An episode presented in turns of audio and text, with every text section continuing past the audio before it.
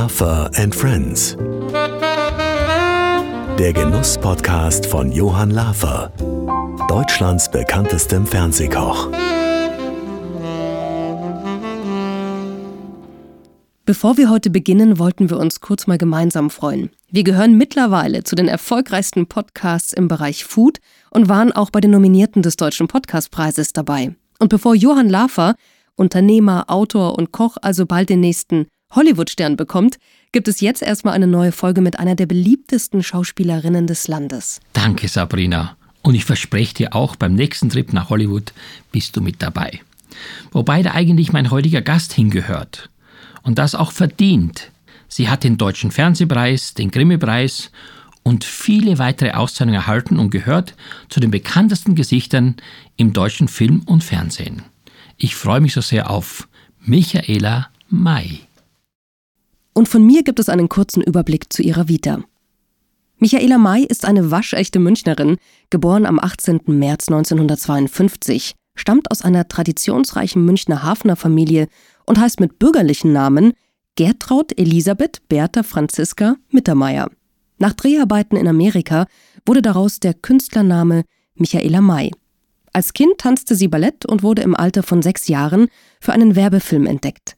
Mit neun Jahren spielte sie dann im Film bei Robinson soll nicht sterben ihre erste Rolle und erhielt daraufhin weitere Engagements, die sie zum Kinderstar machten.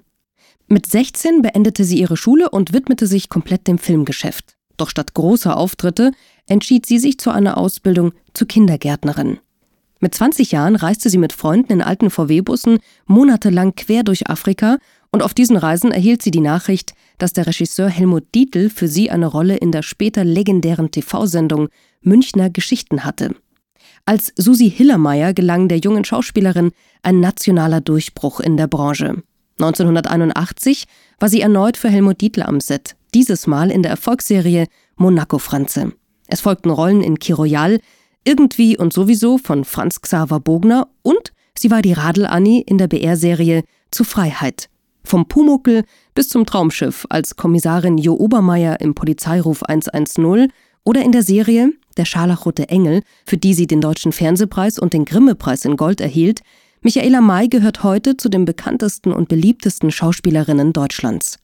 Bis heute spielt sie auf Theaterbühnen, liest Hörbücher, steht vor der Kamera und engagiert sich für die Welthungerhilfe, setzt sich für an Mukoviszidose erkrankte Kinder ein und ist bei der Initiative Redler e.V. für Seniorinnen und Senioren unterwegs und unterstützt ein SOS-Kinderdorf in Ghana. Zum Ausgleich liebt es Michaela May nicht nur Zeit mit ihren Enkelkindern zu verbringen, sondern auch draußen in der Natur zu sein, mit Freunden die Zeit zu genießen oder beim Yoga Kraft zu tanken. Die Kraft braucht sie auch, denn seit 1964 hat sie bislang in über 145 Film- und Fernsehproduktionen mitgespielt. Liebe Michaela, also ich kann dir gar nicht sagen, wie sehr ich mich freue, dass du heute Zeit hast für mich. Wir haben ja schon ein paar Mal Anlauf genommen, du bist ja sehr beschäftigt. Erstmal herzlich willkommen in meinem Podcast. Ja, ich freue mich auch. weißt du eigentlich, woher wir uns oder kennen oder wann wir uns kennengelernt haben?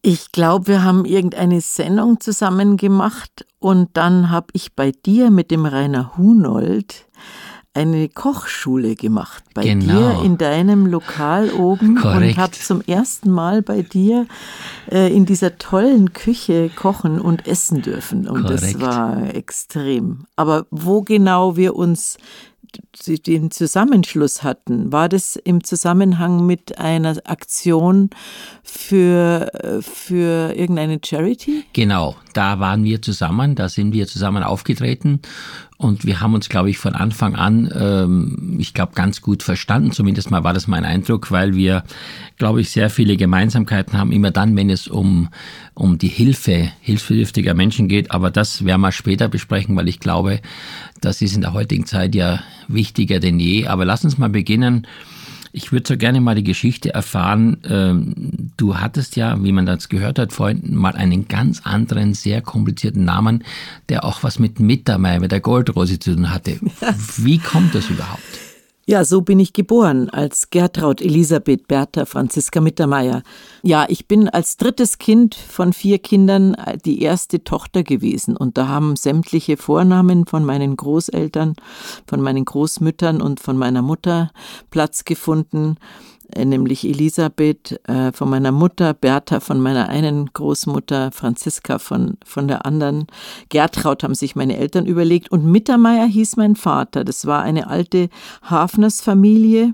Hafner sind nicht wie viele meinen Seilmacher oder Fassmacher, das sind Ofensetzer und Kaminbauer, die die Kacheln für die Kachelöfen machen. Also in, in klassisch in diesen alten Wohnungen gab es ja noch in der Ecke so diesen Außen mit diesen wunderbar schönen gestalteten Kacheln, also ein klassischer Kachelofen, oder? Kachelofen und das hat mein Vater gemacht und das war der elterliche Betrieb, der über 300 Jahre schon existiert hat und ähm, ja, Mittermeier, Meier, so wie der Sedelmeier, auch hinten mit dem R, sehr bayerische Form.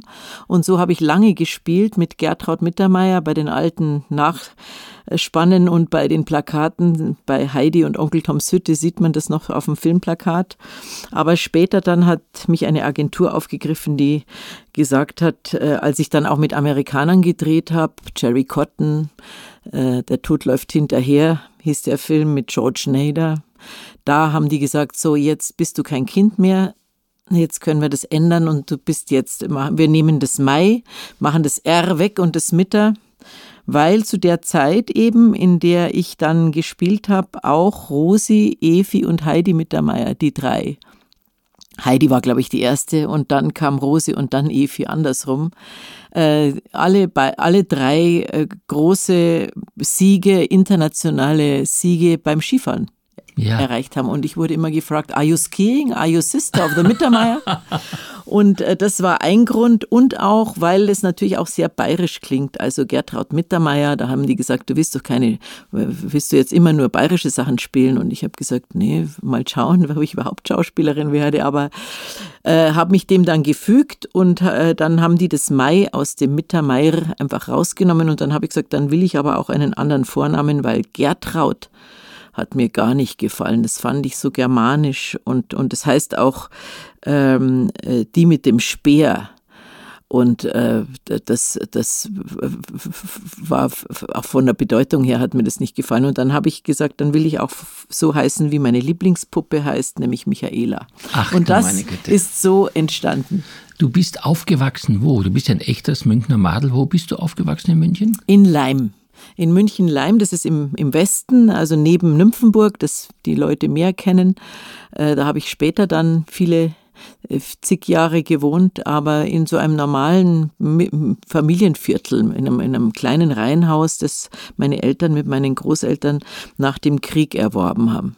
Und sag mal, mit sechs Jahren hat man dich, glaube ich, schon entdeckt. Also das war ja noch quasi vor, wann war der Schulbeginn damals? Mit sieben?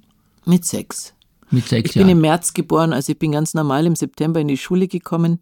Aber ähm, entdeckt hat man mich im, im, im Ballett. Ich war ja so, ich wollte immer vorführen. Äh, angesteckt durch meine Oma schon und dann durch meine Mutter, meine Großmutter und meine meine Mutter haben immer für alle Geburtstage irgendwas vorgeführt. Ah, die und waren schon so sehr so immer ein Brautliebesend, ja. Gab so als Geschenk, genau, gab es immer ein, ein Gstanzel oder ein, ein Ballett. Meine Mutter hat uns als Kindern was einstudiert oder äh, sie hat Sketche geschrieben, Gedichte geschrieben und wir haben immer uns verkleidet und ich kenne keinen Geburtstag, wo wir nicht alle mit Begeisterung irgendwas vorgeführt haben und aus der Zeit, auch von meiner Großmutter, Großmutter im Fasching, die war so Fasching-affin, die ist auf den Viktualienmarkt gegangen als, als Lebensmittelprüfer, hat sich verkleidet als Mann mit einem Gox oder mit einem Zylinder oder und mit Brille und hat dann immer die Lebensmittel, äh, hat immer gemeckert, die Eier sind so klar.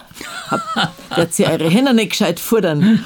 Oder, oder der Käse ist ja verschimmelt beim Gorgonzola. Ja, und, ja. Und, äh, und hat immer dann große, äh, es war, war immer eine Riesengaudi und die Marktfrauen haben eigentlich schon immer auf sie gewartet und da durfte ich sie begleiten. Und das hat für mich bestimmt diese ganzen Erlebnisse als Kind schon mit, mit meiner Großmutter, meiner Mutter ähm, dazu geführt, dass ich gedacht habe, wie schön es ist, Leute zum Lachen zu bringen oder zu unterhalten oder, oder etwas darzustellen, was, was, was zu spielen, woran das Publikum Freude hat. War es für dich schon immer auch in der Schulzeit klar, dass du möglichst bald so etwas machen möchtest? Weil ich meine, es ist ja bei, bei Jugendlichen oft so, bei mir war es so, ich wusste nicht äh, schon äh, sehr früh ganz genau, was ich jetzt nach der Schule mache. War das für dich immer schon klar? Nein, das ist dann entstanden. Also eigentlich wollte ich Kindergärtnerin werden, weil meine große Cousine, die ich am Ammersee hatten wir so ein Grundstück, da wohnte die Cousine nebenan und die war Kindergärtnerin und wusste immer so tolle Spiele. Und ich habe mir gedacht, Mensch, also was die mit uns immer für sa tolle Sachen macht, das ist ein toller Beruf, das möchte ich auch lernen, dann lerne ich so hm. tolle Spiele.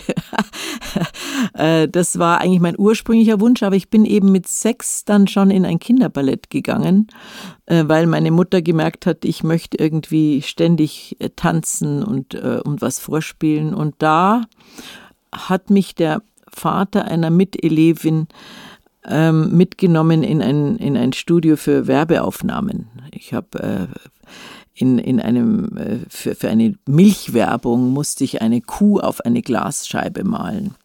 Und anscheinend habe ich, sage ich immer, die schönste Kuh gemalt, denn er hat mich dann unter den ganzen äh, Tänzerinnen ausgesucht und ich habe viele Werbungen gemacht. Und über diese Werbungen da hat dann später immer eine Frau auf mich aufgepasst vom Jugendamt, weil du als Kind ja, ja. eine Betreuerin brauchst, die auch bei Filmaufnahmen von, von Fernsehspielen und von Kinofilmen die Kinder betreut hat und die hat mal gesagt, du, die suchen da so ein Mädchen wie dich, die tanzen kann. Das war dann der erste Film, den ich gemacht habe, ein Ballett, die Nussknacker-Suite nach Tschaikowski. Und da habe ich in der Rahmenhandlung schon getanzt und ähm, später dann, das ist ja die Geschichte von, von der Clara, die äh, einem kleinen Mädchen, die kriegt einen Nussknacker zu Weihnachten und ihr Bruder, den hat der Sascha Hehn gespielt damals. Mann, ja, der war so auch so lange. so lange schon. Ja, das war in den, ja, was war das, 60er Jahren. Ähm, der, der schmeißt den Nussknacker runter und dann geht sie weinend ins Bett. Hast du dafür Geld bekommen? Ja, da habe ich 50 Mark gekriegt und das war für mich ein Reichtum, äh, den man sich nicht vorstellen konnte. Wir waren ja dann vier Kinder. Mein Vater war eben Handwerker, später war er Beamter und Lehrer. Dann, als der Betrieb aufgegeben wurde, weil keine Kachelöfen mehr gebaut wurden, sondern nur mehr offene Kamine, da ist der Betrieb eingegangen und da waren für mich 50 Mark. Das war richtig viel Geld und ich habe es stolz immer zur Sparkasse hingetragen mit meiner Mutter und habe davon dann später mal den ersten Fernseher gekauft, weil mein Vater hat das Fernsehen abgelehnt und als ich dann Filme gemacht habe und im Fernsehen gekommen bin, habe ich gesagt, jetzt mag ich nicht immer zum Nachbarn gehen zum Fernsehen. Wahnsinn. Jetzt mag ich selber einen haben. Aber schon sehr, sehr, also wirklich sehr beeindruckend, weil ich meine, ich hatte auch mal das Vergnügen, äh, vor vielen, vielen Jahren mal mit unserer Tochter, als sie ganz klein war, ich glaube drei war sie, so einen Sport zu machen über so dieses Küchenpapier, was man so alles wegwischen ja. kann. Und ich meine, das, das Kind hatte überhaupt keinen Spaß und es war extrem mühsam. Ich weiß nicht, ob es damals auch schon war, so eine Einstellung wurde bis zu 200 Mal gedreht, immer das Gleiche. Ja, ja. Da musste sie das Ei von so einer Schüssel dann nehmen, musste das rauslaufen und dann musste ich mit diesem Papier dieses Ei wegwischen. Also ich habe gedacht, Leute, das geht nicht. Und für die war das Schlimmste. Und deswegen hat sie, glaube ich, schon gar keine Lust mehr gehabt. Die hatten damals ein Ersatzkind für sie. Ah, oh falls sie versagt, dass ein Kind in Reserve hinter ihr steht. Das ist ja eine Sauerei. Und das konnte sie überhaupt nicht verkraften. Das war für sie das Schlimmste überhaupt. Aber sie hat es dann zurückgezogen, nur als dann später irgendwelche Anfragen kamen, hat sie gesagt, nee, also ich, nein, auf keinen Fall nie mehr. Also das für war mich war es, weil ich kann das total verstehen. Also speziell, wenn die sagen, da ist dann noch jemand da, wenn du es nicht kannst, dann kommt die dran. Das ja, ist klar. ja eine Frechheit. das habe ich so nicht erlebt, aber ich habe natürlich erlebt, dass äh, ich musste Spaghettis essen zum Beispiel. Die wurden dann unglaublich äh, äh, eingeölt äh, mit, mit, mit Öl, damit die schön glänzen und ich musste die jedes Mal wieder essen und sagen, hm, das schmeckt. Und, und eigentlich habe ich gedacht, die kreisligen Spaghetti, so ist es mir auch mit Bonbons gegangen und mit, mit allem Möglichen, dass man das so oft essen muss, bis einem wirklich zum Hals raushängt. Aber ich habe es immer toll durchgezogen und ähm, mir hat es trotzdem Spaß gemacht. Was also, war dein Lieblingsspot oder was war die Lieblingswerbung? Mm, die Lieblingswerbung war, glaube ich, für Emmentaler. Das war, weil da ist, da waren wir am Berg oben und da haben die diese riesen Emmentaler äh, Leibe. Leibe von 200 Kilogramm oder was die wiegen, haben die da hochgeschafft auf den Berg und, und wir sollten Käse essen und dann ist einer von diesen Leiben ist runtergerollt den Berg und ist zerschellt und dieses Erlebnis, dass so ein Riesenleib da runterrollt, das werde ich nie vergessen und wir durften uns dann alle von diesem zerbrochenen Käse, durfte sich dann jeder ein Stück ein mit nach Hause nehmen. Äh, ja, das war so das Aufregendste, aber ja. auch zum Beispiel ich musste so äh, Fruchtbonbons essen ja, und äh, innen mit so einer weichen Füllung drin und, und irgendwann habe ich es einfach nimmer, nimmer geschafft und, und dann haben sie immer gesagt, ja, du darfst das ausspucken, aber gleich ist wieder ein Bonbon dran gelegen. Ja. und bis heute mit Fruchtbonbons habe ich immer noch, äh, stehe ich immer noch auf Kriegsfuß aus der Zeit. Also toll. Ich muss sagen, also äh, das ist ja schon auch für viele heute nach wie vor auch dein Traum. Also ich muss auch sagen, ich habe eigentlich immer mir gewünscht, dass man einen, ein Angebot bekommt für wirklich äh, außergewöhnliche gute Lebensmittel, wenn man im, in der Öffentlichkeit dafür steht. Aber das hat eigentlich nie bei mir funktioniert. Ich habe nur eine Geschichte zu dem Thema gehabt. Ich, als ich in Berlin 77 angefangen hat, da hat mich jemand auf der, am Kurfürstendamm angesprochen für Zahnpasta-Werbung. Mhm. Also ich war dann auch im, in den, unter den letzten drei. Man hat mir dann empfohlen, ein Schnurrbart wachsen zu lassen, damit ich also einen besseren Kontrast darstelle durch den schwarzen Schnurrbart mit der Zahnpasta. Also ich bin da nicht rangekommen, aber den Schnurrbart habe ich immer noch. Ja, das ist das Überbleibsel von ja, der Zahnpasta. Von der Zahnpasta-Werbung, genau. mit Zahnpasta habe ich auch ein cooles Erlebnis. Ja, hast du auch gemacht? Mit Zahnpasta, nein, nicht bei der Werbung, aber ich bin später ja mal mit 20 in die Wüste gefahren.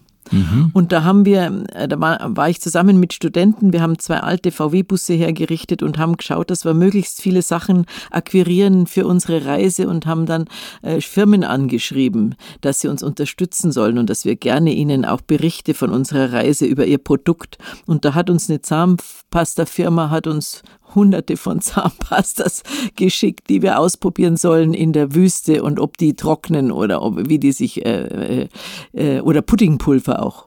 Puddingpulver. Wir sollen mit Kamelmilch äh, Puddingpulver im, in der Sahara ausprobieren nee. und ähm, dann äh, Erlebnisberichte. Also mit so Produkten habe ich auch nochmal später, bin ich nochmal in Berührung gekommen bei dieser Reise.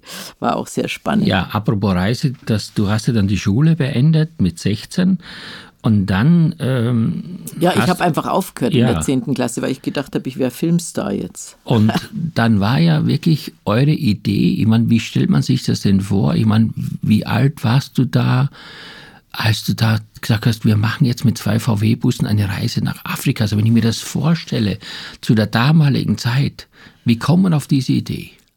Also, das war ja die Zeit des Abenteuers und des Aufbruchs 68er Jahre. Äh, also das, äh, oder da waren es dann 72. Ich war dann schon, ich hatte schon die Schule aufgehört, weiter noch gedreht, viele Filme zwischendurch, während ich die Ausbildung als Kindergärtnerin gemacht habe. Ich habe später wirklich Kindergärtnerin nochmal gelernt. Äh, ich bin ausgebildete Erzieherin, weil es gab dann so eine, das muss ich vielleicht vorwegschicken, es gab dann in den 68er Jahren, als ich beschlossen habe, jetzt höre ich mit der Schule auf und mache nur noch Filme, gab es ganz schlechte Filme. Das war, entweder waren es diese heiteren äh, Komödien, äh, die tollen Tanten am Wörthersee mit Ilja Richter und Rudi Carell. Also, so wie Rosamunde Pilcher heute. Wie heute Rosamunde Pilcher, aber im Kino. Ja. Oder es waren Lümmelfilme, da habe ich noch einen gemacht, Pepe der Paukerschreck. Oder es waren äh, Karl-May-Filme. Oder eben äh, Krimis, ein Krimi habe ich auch noch gemacht mit George Schneider, einen Jerry Cotton, wo der Name auch geändert wurde damals.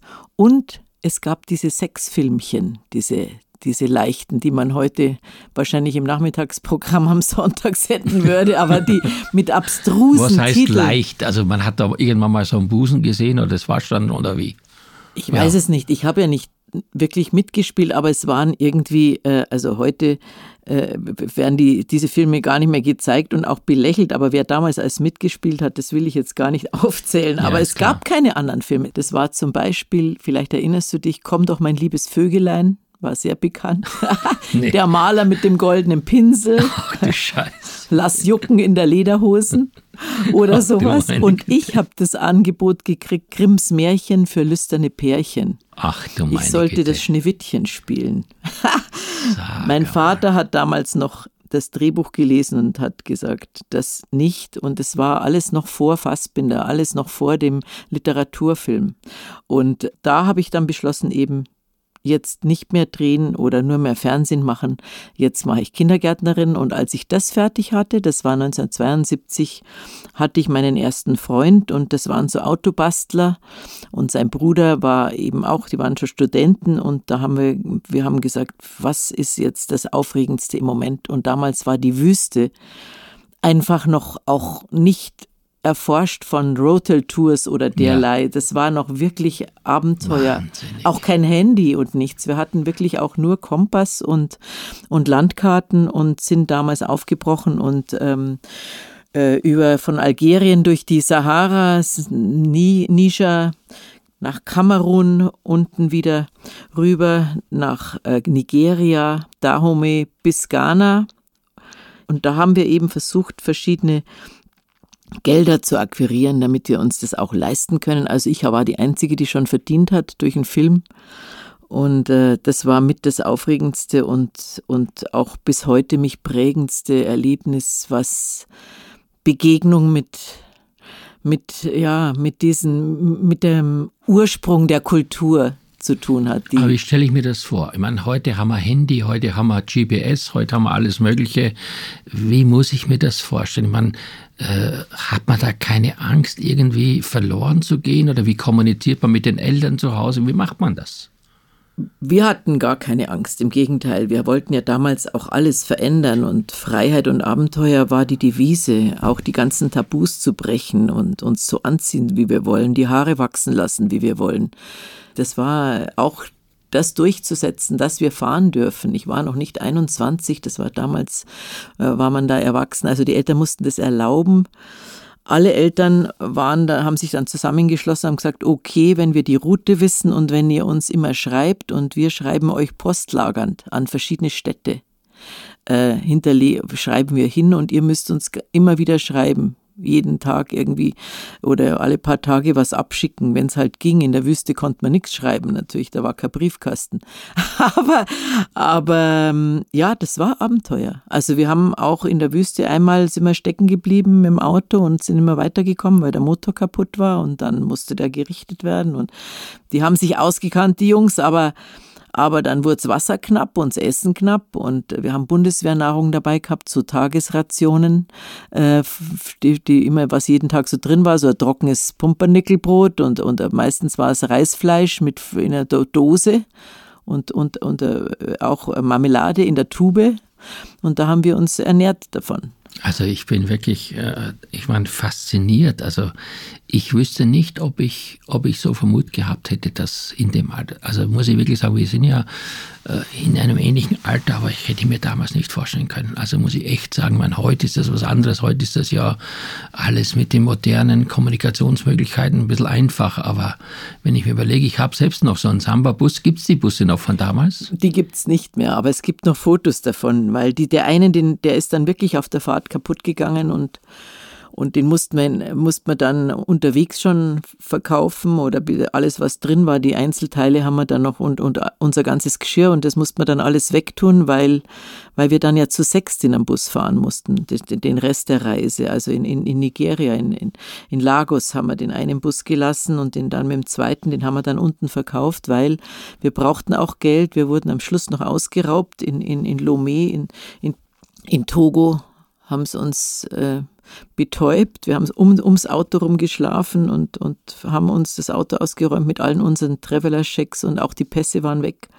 Nee. Und äh, wir sind dann äh, mit der Botschaft äh, in, in Lomé, die haben uns dann wieder Geld geliehen und, und, und Pässe äh, notdürftig, dass wir nach Hause konnten. Für mich war das aber ein Glück, dass wir das früher beenden mussten. Wir sind also nicht bis Ghana gekommen, wohin wir wollten, weil in, in München hat ein Regisseur auf gewartet. Helmut Dietl, glaube genau. ich, allseits bekannt. Der war damals noch nicht bekannt und wir schon in, in Kamerun haben meine Eltern geschrieben, da ist ein Regisseur, der will dich unbedingt kennenlernen und ich habe gesagt, ich aber nicht, ich möchte jetzt, die Reise ist so toll, ich möchte es weitermachen. Und wären wir nicht, hätten wir nicht früher abbrechen müssen, ich weiß nicht, ob ich dann nicht Kindergärtnerin geworden wäre.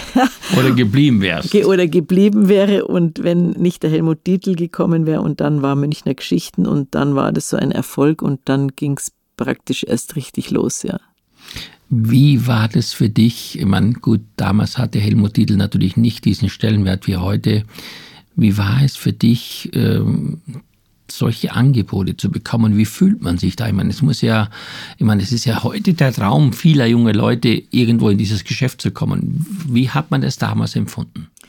Ich als ganz normal, weil ich ja schon so lange im Geschäft war, als seit, seit ich neun war, habe ich Filme gedreht und, und habe nicht aufgehört, auch nicht während meinem Studium als Erzieherin. Also für mich war das eben so, dass ich gesagt habe, nee, ich möchte jetzt eigentlich lieber in Afrika rumreisen, also als, als jetzt drehen. Aber als ich dann die Bücher gelesen habe und er, der Helmut hat sich auch oft mit mir noch getroffen und hat sehr viel autobiografisches da von mir natürlich. Der hat mich nicht gefragt, mit wem hast du gedreht oder äh, ich habe ja damals schon mit so Leuten wie Obi Fischer und Juliette Greco und so großen Namen gedreht. Das hat ihn gar nicht interessiert, sondern, sondern eher mein, mein Priva was ich privat mache, wie mein Freund ist und was, was ich für Musik höre, wie mein Zimmer ausschaut äh, was ich mir vorstelle, ob ich mal heiraten will und solche Sachen. Nee. Und das hat er dann alles in, in den Büchern, auch in den Texten auch mit, mit eingewoben. Also es war, er hat das richtig für uns, auch für den,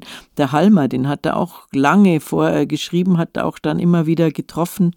So hat er auch mit Monaco Franz, weiß ich das auch, mit Helmut Fischer, das ist ja auch sehr autobiografisch. Oder also zumindest die Art, wie, wie, wie äh, der Monaco Franzi dann so war, das war der Helmut Fischer. Und unter Charlie war der Günther Maria Halmer und die Susi war ich. Er hat einfach sich so besetzt, wie er sich die Leute auch wirklich vorgestellt hat. Und ähm, das, dadurch, dass das dann so ein, ein, ein, ein eingeschlagen hat, erstmal nur in Bayern, in, in Hamburg, die haben es erstmal gar nicht gekauft. Die haben gesagt, wir verstehen das hier nicht da oben. Und es gab damals noch diese regionalen Sender. Da war noch nicht ein Programm im ganzen Land, sondern jedes Bundesland hatte verschiedene äh, Regionalprogramme vor 20 Uhr. Genau, da gab es nicht, äh, nicht die ARD, also gab es schon. Es gab aber, ARD, aber es gab aber eben bei BR, genau, BR äh, SWR und so weiter. Mhm. Jeder hatte ein anderes Vorprogramm. Insofern war das erstmal nur in München bekannt und dass das dass das so generell in Deutschland so einen Bestand hat und jetzt auch immer noch nach 40, 50 Jahren die Leute die Texte noch können oder so, das hatte dann auch damit zu tun, dass dann eben diese Sender sich zusammengeschlossen haben und, und gesamtdeutsch gesendet wurde und dann, ja, gefühlt ist es bestimmt 50 äh, Mal wiederholt worden in Deutschland Klar. und in Österreich. Auch, auch Monaco Franzi und Kir Royal kommt immer wieder. Und, und so hat der Titel dann auch seinen großen Be Bekanntheitsgrad erreicht. Und wir natürlich auch. Äh, erstmal nur im Bayerischen und ich musste mich auch genauso wie der Günther erstmal davon befreien. Bin dann nach Hamburg gegangen, habe da Theater gespielt, habe in Paris gedreht. Und wenn man dann aus dem Ausland kommt, dann ist man wieder ganz was Besonderes. Der fremde Vogel ist viel interessanter wie der eigene. Und dann genau. war, hatte ich aber das abgeschüttelt, eben nur dieses, dass ich jetzt nur eine Bayerische bayerische Schauspielerin bin. Sag mal, hat, würdest du sagen, Helmut Dietl war dein großer Entdecker und dem hast du eigentlich diese große Karriere hauptsächlich zu verdanken? Letztendlich ja, weil da am Scheideweg so 72, 73 habe ich nach Afrika hätte es auch sein können, dass ich, äh, wenn keine gescheiten Filme gekommen wären, äh, beim, als Erzieherin weitergemacht hätte. Mhm. Ja. Aber dadurch, das hat dann so eingeschlagen und es hat mir auch so einen Spaß gemacht. Und das waren dann auch so tolle Bücher. Also ich meine, das waren, das, das war uns damals schon klar, dass, dass er die, die, die Jugend mit einer Melancholie und einer Genauigkeit auch beschrieben hat. Dieses, der Charlie, der immer versucht, äh, Geld zu verdienen, aber die anderen arbeiten lässt und sich ein schönes Leben machen macht und, und seine Beziehung zur Oma auch die Wehmut der Bayern, nicht dieses Krachliederne mit der Lederhosen, so wie im, im Komödienstadel das bis dahin war, oder äh, jodelnd und Geranien mhm. vor der Hütten und äh, schunkelnd biersaufende Bayern, sondern, sondern auch die, die Raffinesse und die, die Feinfühligkeit eines Bayern und der Jugend damals, was wir wollten. Wir wollten eben aufbrechen und Neues, neue Dinge einführen und machen und nicht in, in den vorgeschriebenen Schuhen unserer Eltern gehen. Ich habe hier angefangen an dem Tag bei Witzigmann, als der Anschlag war auf dem Oktoberfest. Das Ach, war mein, das war der 27. September, deshalb, weil das ist mein Geburtstag. Ähm, und an dem Tag war dieser Anschlag hier in München. Dann zweimal hier gelebt in München. Ich muss sagen, es hat mir wahnsinnig viel Spaß gemacht. Ich finde auch die Mentalität der Münchner ist natürlich dem Österreicher sehr nahe. Also ich habe mich extrem wohl gefühlt. Ich äh, hätte mir auch vorstellen können, ich hatte ein Angebot damals, einen Stand auf dem Viktualienmarkt zu kaufen. Also Ach. bei Witzinger wirklich keine, keine, die Franzi Rottler hat damals einen Stand gehabt und die hat gesagt, Mensch Johann, ich habe keine Kinder, wir kannten uns gut, weil ich bin jeden Tag hin vor der Arbeit und habe bei der frische Pfefferminze gekauft und so Zeug, weißt Wahnsinn. du, um einfach mein Dessert zu dekorieren im, im Restaurant und so weiter. Aber irgendwie hatte ich damals nicht so richtig. Ich habe gedacht, nein, ich bin kochend, ich bin jetzt kein Marktmann hier, der da jeden Morgen aufsteht um 5 Uhr und verkauft irgendwas. Aber im Nachhinein muss ich sagen, ja, wäre auch sicherlich was Schönes gewesen, weil wenn man heute auf Migdalemarkt geht, das ist wirklich etwas ganz Besonderes. Ich, ich freue mich, für mich ist das ein Quell der Inspiration. Ich weiß nicht, gehst du auch gerne einkaufen? Ich bewundere um die Ecke. Ich wohne um die Ecke vom Viktualienmarkt. Ich wohne in der Nähe vom Isartor und, und äh, ich gehe fast täglich dorthin. Ich habe natürlich meinen Gemüsemann und, und mein, mein Hühnerstand und all diese Stände und, und finde es auch immer, äh, es ist auch immer wieder heim, wie Heimkommen, wenn man so einen, ein, einen Laden hat, oder eben so Standeln hat, wo man auch die Leute kennt, die auch immer wieder da sind. Das ist einfach ganz was anderes wie im Supermarkt, wo du äh, praktisch völlig äh, nemo niemand an der Kasse mhm. wechseln dauernd die Leute. Äh, wenn du auch jemand fragen kannst, was ist heute besonders gut oder was, was empfiehlt dir heute? Dieser persönliche Kontakt, der immer mehr weggeht, weil die Leute sich per Radlfahrer das nach Hause liefern lassen. Ich möchte die Sachen sehen und anfassen oder oder fragen, was ist heute besonders gut oder selber schauen, was mir ins Auge fällt und, und davon inspiriert werden, was ich dann koche und nicht umgekehrt. Also ich bin auch so ein Saisonkoch. Ja, Gott sei also, Dank. Dass ich nur die Sachen, die gerade im Moment äh, da sind, dass ich die hernehme und nicht also im Winter die Himbeeren und, äh, und, und die Kirschen oder sowas. Meine Frage natürlich, die sich unmittelbar an anschließt, ist, kochst du selber? Wenn du sagst, du gehst einkaufen, kochst du? Ich meine, du lebst mit deinem Mann zusammen. Äh, wie sieht es da aus im Alltag? Ich koche ganz sehr gern, weil ich bin so viel unterwegs. Wir sind ja wie Zigeuner ständig unterwegs und jetzt, wo ich ein Buch geschrieben habe, hinter dem Lächeln heißt das aus meiner Autobiografie, bin ich ganz viel gerade unterwegs, also ständig in Hotels und Restaurants. Und da bin ich so froh, wenn ich auch mal wieder daheim selber nach meinem Gusto und Geschmack einkaufen kann und kochen kann. Und ich habe immer schon gern gekocht, wie du weißt, schon ganz früh bei dir eben in der Kochschule ähm, und habe verschiedene, ich habe hab auch mal so einen Kochclub mit Freunden gegründet, wo wir einmal im Monat gekocht haben. Da haben wir es so gelernt, als ich so 20, 25 war, da gab es die Time Life Kochbücher. Ach, das gibt's doch nicht. Nach denen ich gekocht habe. Ich habe die noch. Hattest, hast du Ja, die? ich hatte bestimmt 30 oder 4, ich habe es nicht mehr weil, weil, weil man einfach anders kocht inzwischen. Ich glaube, viele unserer Zuhörer, die wissen gar nicht, was wir, von was wir jetzt sprechen. Das, war so ein, das waren so Plastikordner. Ja. Rechts waren die Gerichte abfotografiert ja. und links war so ein kleines Büchlein zum Rausnehmen, da waren die Rezepte drin. Es gab jeden Monat ein neues. Genau. Es waren Monatserscheinungen und, äh, und es war immer ein bestimmtes Motto. Damals, äh, wir haben dann auch gelernt, wie man Soßen macht beispielsweise. Ein Fond. Man wusste noch nicht, was ein Fond ist. Das kam alles aus Frankreich. Es ging los mit französischer Küche mehr, dass man alles gemust hat. Das genau. Gemüse immer als Mousse und, und, und die Jus, also ein, was ein Jus ist, das haben wir in Bayern erst, erst, erst gelernt. Da hat ja. man früher gesagt Bratensoße oder Bratelsoße gab es da wahrscheinlich, oder? Schweinsbratelsoße, oder Äh, ja, man? äh, oder- es war so ein Schü, also es war im Prinzip war das so der, der Natursaft dazu, der, der oder? Natursaft, wo man meistens nur angedickt hat mit ein bisschen Mehl. Die Oma hat es Ja. mit Mehl noch gemacht, aber wie man das einkochen lässt und sowas, das haben wir damals äh, alles erst gelernt. Und aus der Zeit habe ich dann später, habe ich mich mehr der italienischen Küche zugewandt, weil da einfach äh, wen, wenig Umschweife sind, weil da alles schmeckt, wie es schmeckt, wie, es ist und Natur bleibt. Ja, ich, ich, ich immer, immer wieder koche ich gerne. Jetzt stelle ich mich gerade um für meine Tochter, die eben kein Weizen essen darf und äh, ja, Glutenfrei. glutenfrei und laktosefrei, das ist gar nicht so einfach. Mhm. meine Güte, das ist eine Herausforderung. Gell? Aber wie gesagt, ich freue mich so sehr. Ich meine, dass ich mal mit jemand hier sitze und mich noch über Time Life unterhalte, über diese Serie. Für mich damals, ich kam aus der Oststeiermark, man kann sich vorstellen, diese Bücher, das war für mich so wie für manchen wahrscheinlich heute ein Buch von, von Philipp Stark oder so, der Architektur studiert oder was. So habe ich das für mich aufgesogen, weil da habe ich ja Dinge gelesen und gesehen. Das war für mich alles komplett neu. Und ich freue mich so sehr wirklich. Und apropos Essen und Kochen, das kommt jetzt aber nicht aus der Time-Life-Serie, sondern das kommt jetzt von mir. Äh, Ich will noch unbedingt mit dir ausführlich über deine Autobiografie sprechen. Aber ich würde sagen, bevor wir das tun, hole ich jetzt mal was für dich äh, zum Genießen. Mal schauen, ob es genießbar ist, aber auf jeden Fall, es kommt aus meiner Küche.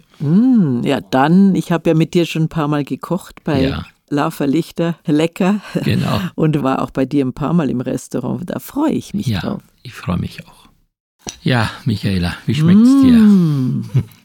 Ja, das ist ja ein tolles Dessert oder Kuchen oder was Ja. ist das? Ein Erdbeer? Das ist ein Erdbeerkuchen, das sind äh, Erdbeeren aus eigenem Garten. Also ich bin ja so ein kleiner Hobbygärtner. Ich wäre normalerweise, wenn ich nicht Koch gelernt hätte, aufgrund meiner Erfahrung als Kind in der Landwirtschaft, wäre ich auch gerne Gärtner geworden. Mein Onkel war auch Gärtner. Hätte mir sehr viel Spaß gemacht, deswegen bauen wir so bei uns im Garten zu Hause so einfach viele Dinge an, nur für uns, für den Privatgebrauch und das macht mir sehr viel Spaß. Mm, die Erdbeeren haben auch besonders guten Geschmack. Ja, ich bin ja auch so eine Hobbygärtnerin. Ich habe immer gesagt, wenn ich keine Schauspielerin mehr sein kann oder keine Rollen mehr kriege, dann mache ich jetzt irgendwo einen Blumenladen auf. Weil ich auch mit der Natur oder mit, mit, äh, äh, mit Pflanzen eine, eine große Freude habe. Ich habe mit meiner Mutter früher mein eigenes Beet gehabt. Im Moment wohne ich auf einer Dachterrasse, da habe ich zumindest Johannisbeeren und Himbeeren und viel meine ganzen Kräuter. Aber alles andere ist schwierig auf der Dachterrasse, wenn man nicht immer da ist. Aber ich bin auch, ich habe einen grünen Daumen, glaube ich. Ja. Toll, da passen wir zusammen. Das wäre ja schon mal, das wäre was. Johann und Michaela machen in München einen Blumenladen und einen Gemüseladen auf. Ja, nebeneinander. Dann. Ich glaube, da hätte man Geschäft genug, aber das dauert noch ein bisschen. So, lass uns jetzt, ich habe es ja vorhin schon angekündigt, ein bisschen über das neueste Projekt von dir sprechen, über dein Buch. Das Buch ist ja, glaube ich, so eine, eine Zusammenfassung deines Lebens und auch ein bisschen, ich wollte mal sagen, nicht ein bisschen, sondern ein sehr ernster, ehrlicher Blick auch ein bisschen hinter deine Person, richtig? Ja, deswegen heißt es auch so, eben hinter dem Lächeln, weil ich Dinge erzähle, die ich mein ganzes Leben nie erzählt habe, weil ich meinen Eltern versprochen habe oder das war eigentlich kein ausgesprochenes, äh, keine ausgesprochene Abmachung, aber es war äh, klar, dass wir vor anderen nicht drüber sprechen, dass ich meine drei Geschwister verloren habe. Und zwar dadurch, dass sie freiwillig aus dem Leben gegangen sind. In den Jahren zwischen 74 und äh, 82 meine beiden älteren Brüder und meine jüngere Schwester. Und das ist eben so ein einschneidendes Gewicht in meiner, in meiner Vita, dass ich auch nie öffentlich drüber sprechen wollte und auch nie auch sonst keinen Sinn gesehen habe, eigentlich über meine Filmchen oder sowas zu berichten. Ich wurde öfter gefragt, irgendwie ein Buch zu schreiben, aber über was ich gedreht habe und mit wem und, und wie, wollte mich nicht so wichtig nehmen, wollte nie eine Biografie schreiben, aber als meine Mutter starb, das war jetzt im Februar 2019, noch vor Corona, da hat sich so bei mir etwas gelöst und ich habe gedacht, vielleicht muss ich jetzt selber das auch mal aufarbeiten. Ich habe im Keller zwei alte Metallkisten gehabt, die ich über 40 Jahre mit mir immer wieder mit umgezogen habe, die zugesperrt waren von meinem Bruder, meinem ältesten Bruder Hans, als ich damals seine Wohnung ausgeräumt habe, weil meine Eltern das nicht geschafft haben, haben meine Freunde, die mir geholfen haben, gesagt, ich habe gesagt, schaut mal da rein, was da drin ist, und die haben gesagt, nimm, nimm's mit, lies es nicht jetzt, lies es mal irgendwann, wenn wenn die Zeit verstrichen ist. Und die Zeit hat doch über 40 Jahre gedauert und durch Corona jetzt und wo viele ihren Kleiderschrank oder ihre Garage aufgeräumt haben, habe ich sozusagen mein Leben aufgeräumt und habe da reingeschaut und habe gedacht, vielleicht, vielleicht ist es für, für manche Leute, die auch einen Rucksack mit sich schleppen durch den Verlust von Menschen, die ihnen wichtig waren. Und ich glaube, so ein Erlebnis hat jeder, weil wir nicht unendlich leben, sondern endlich. Vielleicht ist es für, für jeden eine Hilfe, wie, wie man dann mit so einem Gepäck doch noch fröhlich und glücklich durchs Leben gehen kann. Und das habe ich versucht mit diesem Buch und es freut mich wahnsinnig, dass es so angenommen wird und dass die Leute sagen, auch wenn ich das geschrieben habe und erzählt habe, wie das alles so war, geht man leicht aus diesem Buch heraus. Und das freut mich unheimlich, dass, dass mir das irgendwie gelungen ist. Das kann man vorher gar nicht ermessen, ob das, ob das geht. Ja. Aber ich wollte eben zeigen, dass man, auch wenn man das erlebt und Menschen, die einem so nah sind, verliert, dadurch, dass sie sagen, sie können dieses Leben nicht mehr ertragen, dass man für sich selber einen Weg findet, was mache ich jetzt mit der kurzen Zeit meines Lebens noch? Wie, wie fülle ich das aus? Und, und, und ich habe da auch meine Eltern unterstützt, die gesagt haben, lass es uns beiseite legen, nicht immer die Geburtstage und Todestage und das alles immer wieder aufkratzen, die Wunden, sondern,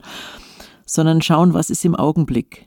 Was, was ist jetzt gerade schön für mich? Und lass die Vergangenheit ruhen.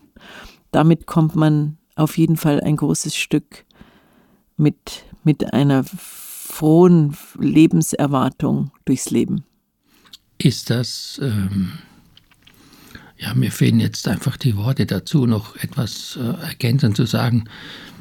Ist es denn nicht so, dass von uns eigentlich jeder, auch ob in der Öffentlichkeit oder nicht in der Öffentlichkeit, auch ein bestimmtes Paket zu tragen hat? Und ich meine, ich glaube, sehr viele Menschen überhaupt nicht in der Lage sind, bestimmte Situationen zu verarbeiten. War es für dich eben der Weg, deine Situation, die dich immer belastet hat, so auf diese Art und Weise zu verarbeiten?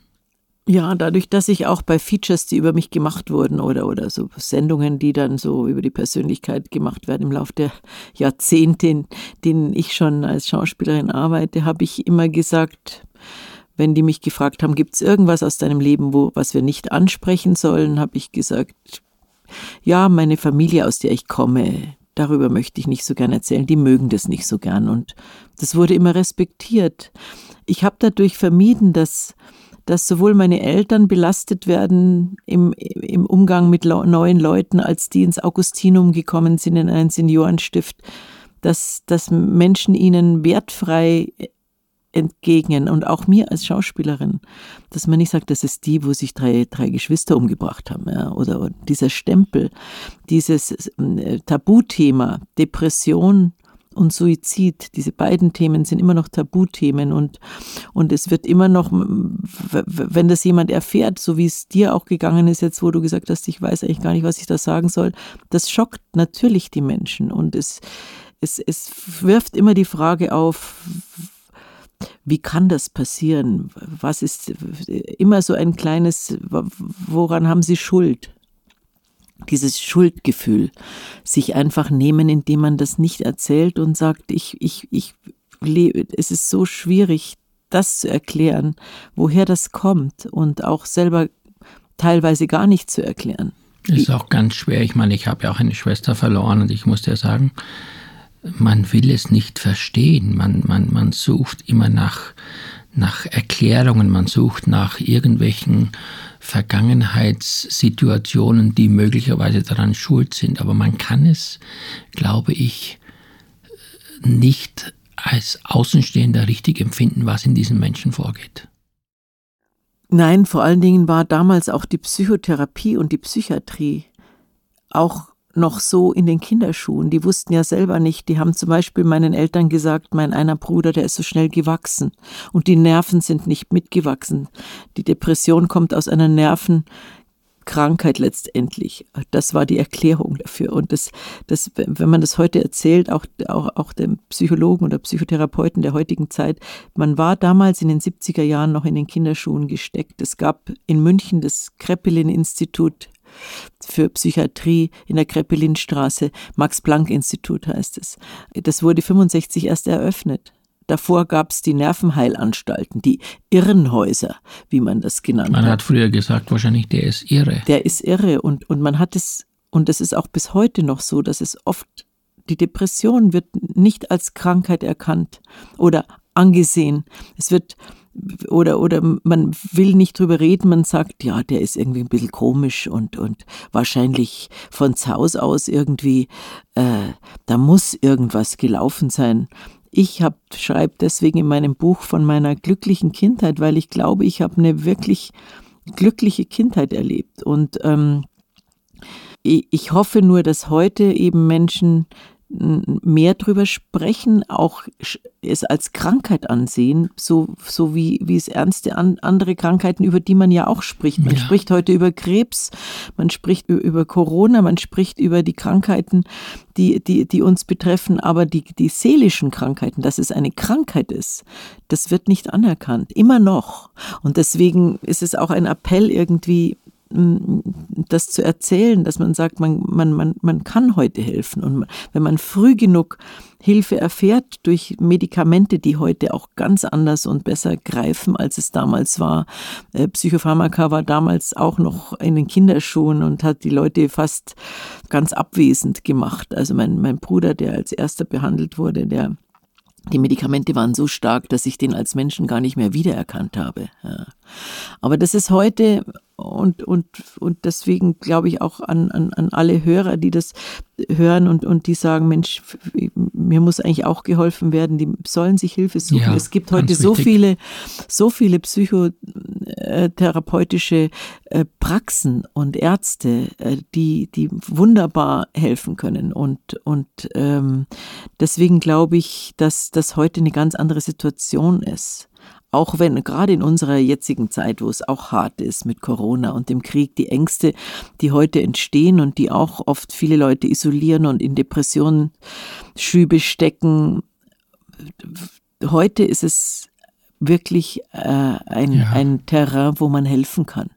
Und es, dass man es auch sagen kann und dass man sich nicht schämen muss, wenn man depressive Schübe hat, sondern dass, man's, dass man darüber sprechen muss wollen wir äh, diesen Podcast zum Anlass nehmen, auch wirklich den Menschen Mut zu machen, dazu zu stehen, sich zu outen, wie du das ja auch jetzt in deinem Buch gemacht hast, sich dazu bekennen. Und ich glaube, wo ein Wille ist, ist auch ein Weg und man, man kann da wirklich geholfen werden. Das finde ich, also jetzt zusammenfassend von dir, eine wunderbare, wie soll ich sagen, nicht Information, sondern eher ein Appell an die Hörerinnen und Hörer, dass äh, man nicht verzweifeln soll, sondern man soll sich wirklich helfen lassen. Ja, also ich wünsche dir erstmal natürlich, bevor wir zum Schluss kommen, persönlich natürlich äh, nur das Beste, dass du glücklich bist, dass du damit auch ein bisschen deine, deinen Seelenfrieden gefunden hast äh, mit dem Buch, was du alles in deinem Leben übergehen lassen musstest. Wenn jetzt, nachdem du ja schon in Afrika warst, man dir sagen würde, jetzt kommt zu allerletzt eine einsame Insel. Was möchtest du unbedingt mitnehmen? Meinen Mann. ja, klar. Meine Enkelkinder. Oh. Hast ja zwei davon, gell? Ich habe inzwischen vier. Auch vier ja. von deinen beiden. Von einer Töchtern. Tochter drei Affen, und jetzt von meiner jüngeren Tochter auch noch eins. Also es sind schon zwei Mädchen und zwei Jungs insgesamt. Oh. Und ja, mal schauen, was noch kommt. Also die würde ich unbedingt mitnehmen und meine Kinder natürlich dazu. Also Familie, meine besten Freunde, ähm, vielleicht ein äh, was zum Malen. Vielleicht würde ich auf einer Insel anfangen zu malen. Und wenn es um irgendwelches, irgendwelche Dinge gibt, äh, sagen wir mal, Produkte oder so aus Bayern, was wäre das? nicht die Weißwurst. Radieserl. okay. So, also, ich glaube, Michaela, mehr kann man nicht an, an Offenheit und an Klarheit in einem Podcast preisgeben. Also ich bin zum einen sehr, sehr glücklich, äh, dass du das so offen mit mir heute besprochen hast und ich bin zum anderen sehr, sehr nachdenklich über das, was du gesagt hast. Aber ich glaube, zusammenfassend kann man sagen, so ist das Leben, es ist mal so, mal so. Ich sage vom Herzen Danke, danke, dass du dir die Zeit genommen hast und Gerne. wünsche dir mit deinem Mann und mit deinen ganzen Enkelkindern und deinen beiden Töchtern das, was du dir selber wünschst, nämlich Glück, Zufriedenheit, Gesundheit.